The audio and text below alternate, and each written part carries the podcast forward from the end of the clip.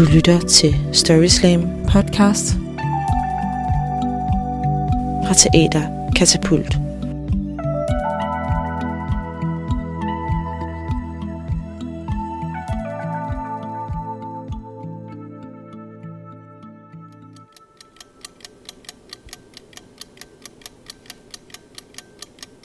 Man kan nå mange ting på 6 minutter.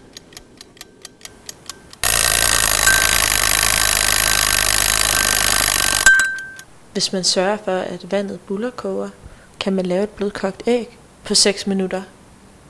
Fra du trykker play på Queens Bohemian Rhapsody, til sangen falder ud i langsomt klaverspil, går der også 6 minutter.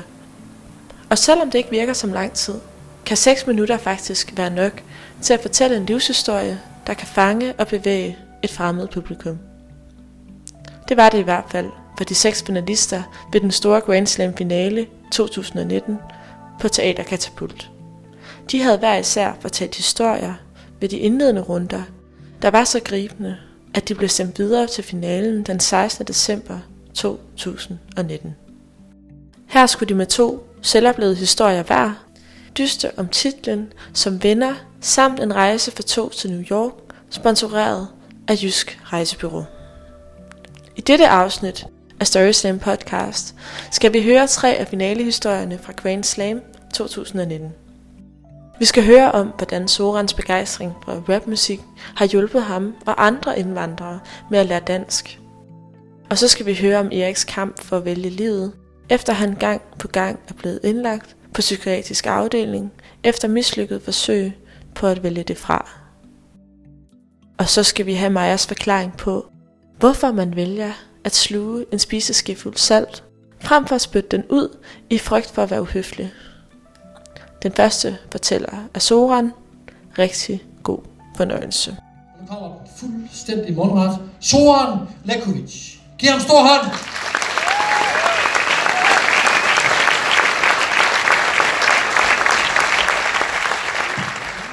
Øhm, Jeg startede for første gang i dansk skole i 8. klasse.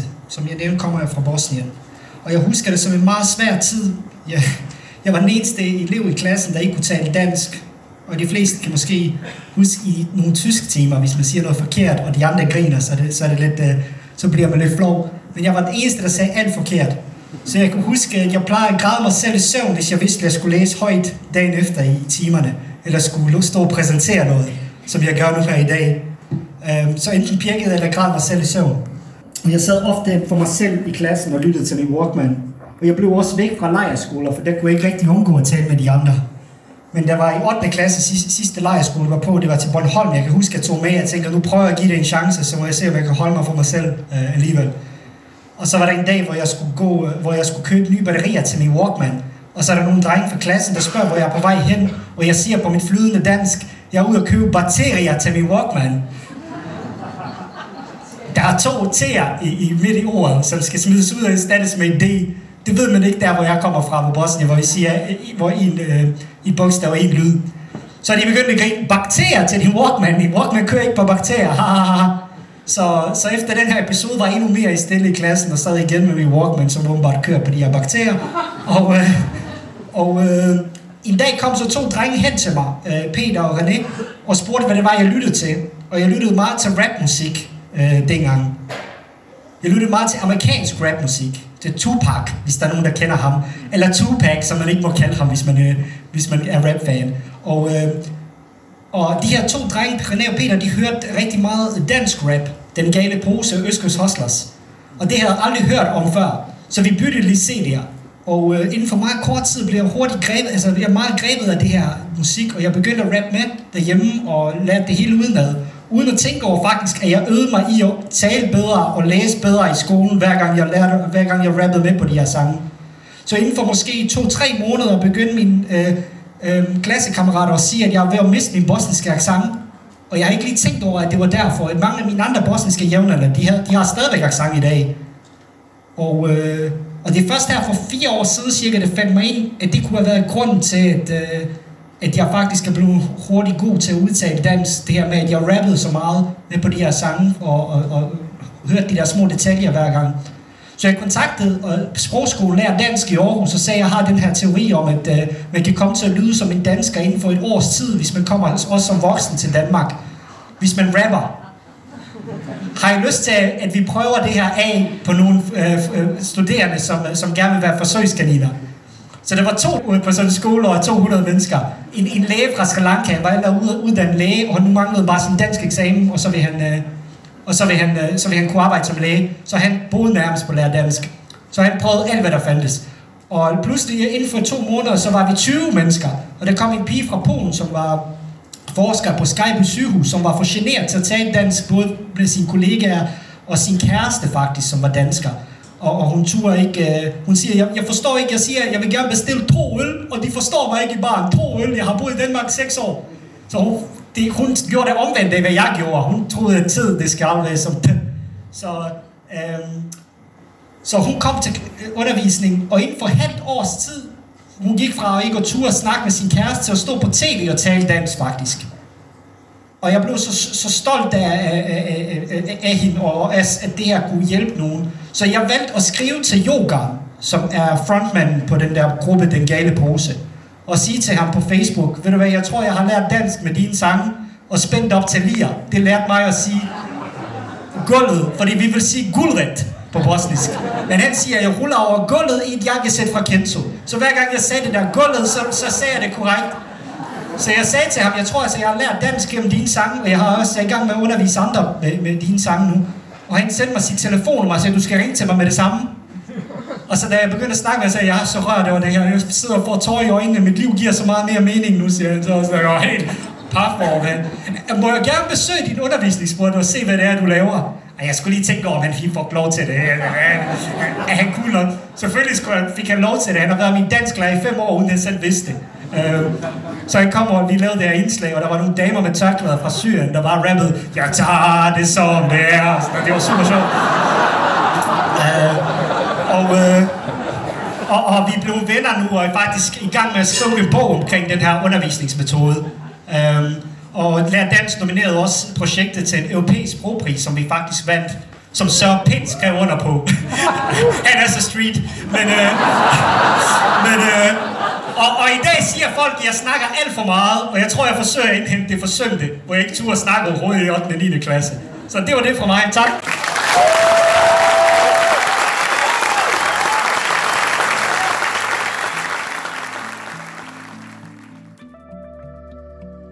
Den næste finalist, vi skal høre fortælle, hedder Erik.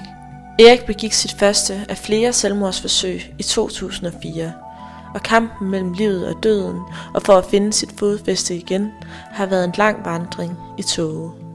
Men til Grand Slam 2019 stillede Erik sig på scenen med mikrofonen i hånden og fortalte, hvordan han i sidste ende valgte, at livet var livet værd.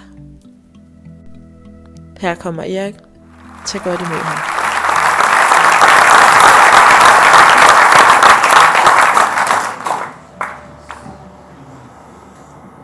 I dag er det den 16.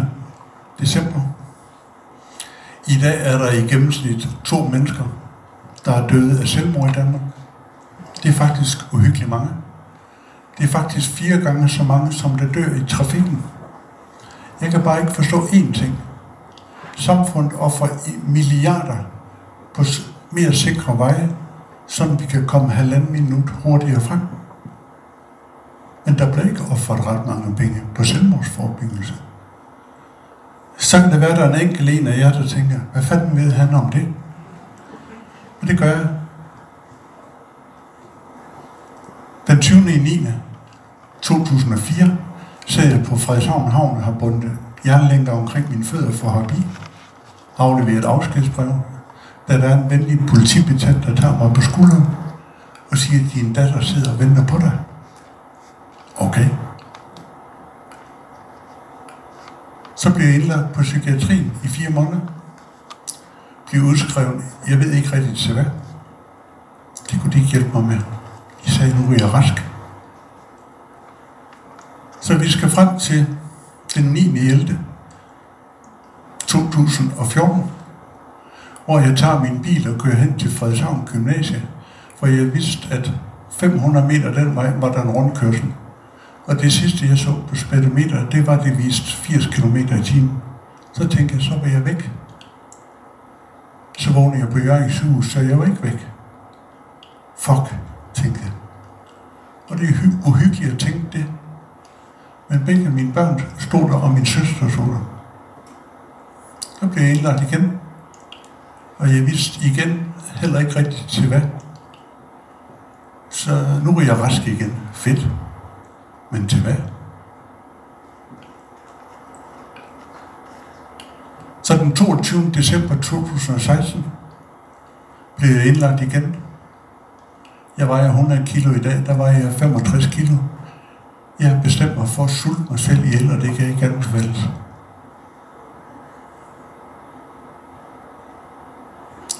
Men så sker der noget mærkeligt. Den 16. januar har jeg et personalemøde med mig selv kl. 4 om natten på Psykiatrisk sygehus. Og siger Sørensen, nu har du forsøgt selvmord tre gange, og denne gang skal det lykkes. Og det skal lykkes inden kl. 8, fordi på et psykiatrisk sygehus er der morgenmad kl. 8. Og der lyder gong gong, der er morgenmad. Og har du ikke løsningen, Sørensen, så må du prøve at få et godt liv med dig selv resten af dit liv. Klokken 8 havde jeg ikke løsningen, og så fangede bordet. Så måtte jeg prøve lige så stille. Jeg har tabt mig selv. Jeg har faktisk tabt min identitet tre gange, og det kan heller ikke anbefales. Så jeg fejrede det med at gå i Føtex og købe tre par t-shirt til 100 kroner. Det var en festdag for mig. Det var lige så godt som champagne. For jeg har ikke købt tøj i to år. Så begynder kampen tilbage til livet, for det har det faktisk været. Og det har det været for, og, og er for rigtig mange selvmordskandidater. Jeg fik førtidspension. Det kunne ikke lade sig gøre, sagde mine venner. Det gik halvanden måned, fordi min sagsbehandler sagde, nu har du prøvet selvmord tre gange, nu gider vi ikke det mere. Jeg begyndte at se fugl igen. Jeg er ontolog. Det begyndte også at redde mit liv. Jeg troede, mine ontologvenner ikke ville kende svimmer i Skagen. Men de sagde velkommen tilbage. Jeg har ikke set dem i 10 år. Og så er det godt at være ontolog. Og selvom man har været, været monster syg, kunne jeg kende en steppehø fra en hedehø. Og det er vigtigt, når man er ontolog. Jeg kom hjem. Og der har jeg været indlagt sammenlagt cirka et år i løbet af 12 år. Det er lang tid at skulle komme til at finde ud af selv at gå ned og handle ind i Føtex og alt muligt. Så begyndte jeg at arbejde med psykisk syge, for jeg var selv psykisk sårbar. Nu kan jeg lige så godt tage det med ud i naturen, fordi nu fik jeg en fed hyre som førtidspensionist, så kan jeg lige så godt gøre det frivilligt. Det er en kæmpe succes. Men den største kamp kom til sidst. Men jeg skulle genvinde tilliden for mine børn og for min familie. Min datter Anna skulle giftes den 3. august. Hun sagde, far, jeg er vred på dig. Jeg har bedt min storebror om at føre mig op til min bryllup. Det gjorde Det Så sker der noget mega, mega mærkeligt. Jeg ved ikke, hvad der sker. Men tre uger før hendes bryllup, og det er 3. august i år, det er ikke ret lang tid siden, kom hun, om jeg gav frokost, og hun glad. Og sådan en ældre far som mig, tænkte hun er sgu gravid. Det var hun ikke. Far, jeg har tilgivet dig. Vil du føre mig op til mit bryllup alligevel? Og ved I, hvad jeg sagde? Ja, tak. Tak for opmærksomheden.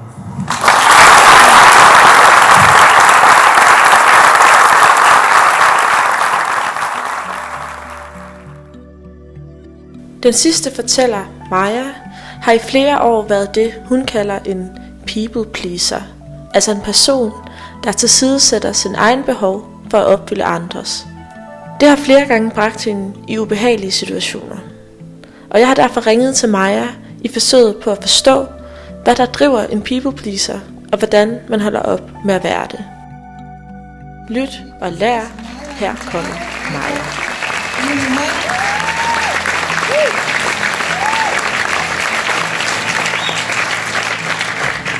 Jeg øh, har undret mig rigtig meget over, hvorfor jeg altid siger ja tak til en kop kaffe mere, når jeg ikke særlig godt kan lide kaffe. Eller hvorfor jeg altid siger ja tak, jeg vil gerne have en tallerken mere, noget mad, jeg faktisk ikke er særlig vild med. Øhm, og måske har jeg undret mig endnu mere over, hvorfor jeg sagde ja tak til den der smagsprøve af lammekød, fordi jeg havde godt set, at der var en lille krølle på. Og hvorfor jeg så også spiste den, og i øvrigt også bestilte en falafel fra selv samme øh, smagsprøvested. Men det var faktisk først, da jeg øh, ring, fik et opkald dagen efter juleaften fra en veninde for år tilbage, hvor hun sagde glædelig jul, øh, og jeg har været sammen med din kæreste. Din daværende kæreste, skal siges. Jeg sagde også glædelig jul, og så sagde jeg, øh, skal vi ikke mødes til nachos? Øh, og der gik det op for mig, at jeg har et problem. Fordi jeg ville faktisk ikke mødes til nachos for at tale om det, hun havde gjort. Jeg ville mødes til nachos for at spise nachos, og så gå hjem bagefter. Og det vil jeg, fordi jeg har haft en ekstrem hang til at please, people please. En gang var det ikke så øh, problematisk. En gang var det super uskyldigt og handlede mere om, at når mine forældre, da de var blevet skilt og i eftertiden, hvor familien jo ikke har det så rart. Øh, man skal lige ovenpå igen, og jeg kunne godt mærke, at min søster var lidt ked af det, så da jeg gik i folkeskole, så ville jeg gemme flødebollen, der blev delt ud til fødselsdag, pakke den ind og give den til hende som en gave. Det var sådan ligesom min måde at, at skabe noget harmoni på. Og på samme måde, da min mor så år efter fandt min stedfar, så havde jeg ligesom forberedt mig på ved første møde med ham, at jeg ville kalde ham for far, fordi jeg tænkte, det ville ligesom være rart, øh, og så ville han også føle sig, føle sig velkommen. Det var sådan lidt overkill, når det er første gang, man møder øh, sin mors kæreste. Jamen altså, det der sker, det er, at jeg nok øh, bekræfter mig selv i øh, kvæg den anerkendelse, jeg får, og øh, de jobs, jeg får, fordi jeg er rar, likeable, tilpasser mig, er medgørlig, hvad vi nu end skal kalde et eller andet synonym for pleaser, så forbinder jeg det jo også øh, med noget, øh, en positiv strategi, og tænker jo også indirekte, at okay, jamen hvis omverdenen synes, at man er øh, en god ansat, en god ven, et godt familiemedlem, en potentielt god kæreste, fordi man er medgørlig, jamen øh, hvorfor så ikke fortsætte med den strategi, når det også giver mig, i hvert fald på det her tidspunkt, noget, som jeg også godt vil have. Men det der er med det der modelfag, det er jo, det var mega fedt. Jeg har været det i over 10 år, og jeg har været sindssygt glad for det, fået mange gode oplevelser ud af det. Men det er også en lidt sketchy kultur, fordi man kan jo ikke rigtig læse sig til et anderledes øh, udseende. Men jeg kunne jo være medgørlig, og det var jeg jo god til. Så når jeg var til det, der hedder en casting, som fungerer på samme måde som de der indledende runder til X-Factor, hvor man går ind i et lokale, og så i stedet for Blackman, så sidder der en intimiderende kunde fra et storcenter, der skal lave fashion. Og så øh, sidder der måske også lige en booker fra ens bureau. Men der sidder fire voksne mennesker, og jeg træder ind i et lokale, og øh, de spørger mig, om ikke jeg vil lave løven. Normalt så får man bare taget et billede, og så siger de, det er fint, øh, vi vurderer lige, hvem det skal være. Men i dag skulle jeg lave løven, og jeg spørger, hvad betyder løven? Er det noget med, at jeg skal gøre mit hår stort, eller hvad, hvad er det for noget? Nej, jeg skulle ned og kravle på alle fire foran de her voksne mennesker i stillhed. Og, og det smagte lidt af ydmy, ydmyghed, øh, eller ydmygende. Øh, og, og jeg skulle også øh, brøle som en løve. Det gjorde jeg også, fordi jeg tænkte, jeg var professionel. Ikke? Og jeg fik af urensagelige årsager det her job, og det undrer mig rigtig meget, fordi forsiden egentlig bare handlede om, at jeg stod og smilede på en forside med en chihuahua, der hedder Coco. Øh, og det havde ikke noget som helst med løver at gøre. Men mit people pleaser, jeg tænkte, nej, jeg konfronterer dem ikke, fordi så får jeg nok også næste job, når jeg ikke er besværlig. Og, og det er nok den tanke, jeg har der, selvom jeg godt ved, at der også er, er tider, hvor jeg så kravler rundt som en løve og egentlig føler mig ydmyget, som jeg gør til, til den casting, jeg fortæller om. Øhm, så er jeg her midt i 20'erne øh, ikke klar over øh, bagsiden endnu. Altså konsekvensen af at gøre det. Jeg er kun klar over, hvad fordelen er, og derfor vælger jeg det aktivt til som en strategi. For over 8-9 år siden er jeg så ude at spise med min nuværende kæreste øh, på en restaurant sammen med to venner, og det er en mega dejlig aften, og der er en, der fortæller en historie, og jeg er mega sulten. Maden kom endelig ind, og jeg tænker, ej, hvor ser det lækkert ud. Det er sådan nogle muslinger, der er anrettet på noget, der er sådan risagtigt. Øh, og jeg tænker, jeg kan godt lige uden at afbryde, bare lige tage en, en lille skefuld. Øh, og jeg tager en ordentlig skefuld ris ind i munden, og det er ikke ris, det er salt. Og jeg tænker, ej, jeg kan ikke være bekendt at afbryde den historie. Så jeg sluger salten. Fordi jeg blev enig med mig selv om, at det nok er noget med i hvert fald mere end en ski, øh, hvad hedder det, fiskefuld, før man krasser af. Ikke?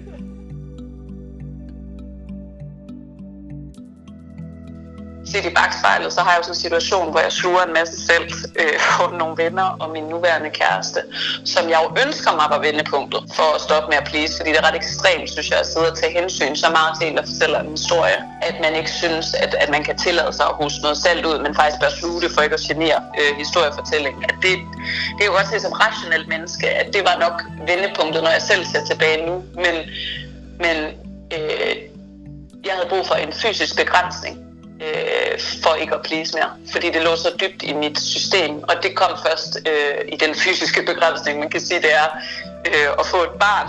Forstået på det? Jeg får min søn for 6 år siden, og når du får et spædbarn, så kan du ikke rende og sluge salt og sådan noget, så er du træt. Og du kan heller ikke være psykolog for folk i offentlig rum, som jeg også har tilbøjelig til. Øh, du kan heller ikke køre folk i lufthavnen hele tiden, altså, fordi du gerne vil, vil please. Altså, så er du træt, og jeg opdagede, så forsvandt en masse mennesker ud af mit netværk, og så bliver man lidt bitter. Og den der bitterhed blev ikke bare sådan lidt bitterhed, det blev til meget bitterhed, og til sidst til vrede. Og til sidst så var jeg det der menneske, jeg ved, der sådan overreagerede en lille smule på, at nogen snyder foran i køen. Øhm, og det var rigtig grimt, og det varede i desværre nogle år, øh, før jeg blev reddet af ikke af mig selv, men jo, det kan man også sige, jeg faldt over en anden på en rustur, jeg var på øh, og slog mit hoved ind i en brændslukker, så jeg fik en hjernerystelse. Og den har gjort, at jeg den dag i dag er nødt til at holde fast i, hvornår jeg siger ja, og hvornår jeg siger nej, for jeg har ikke lige så meget energi at gøre godt med. Tak.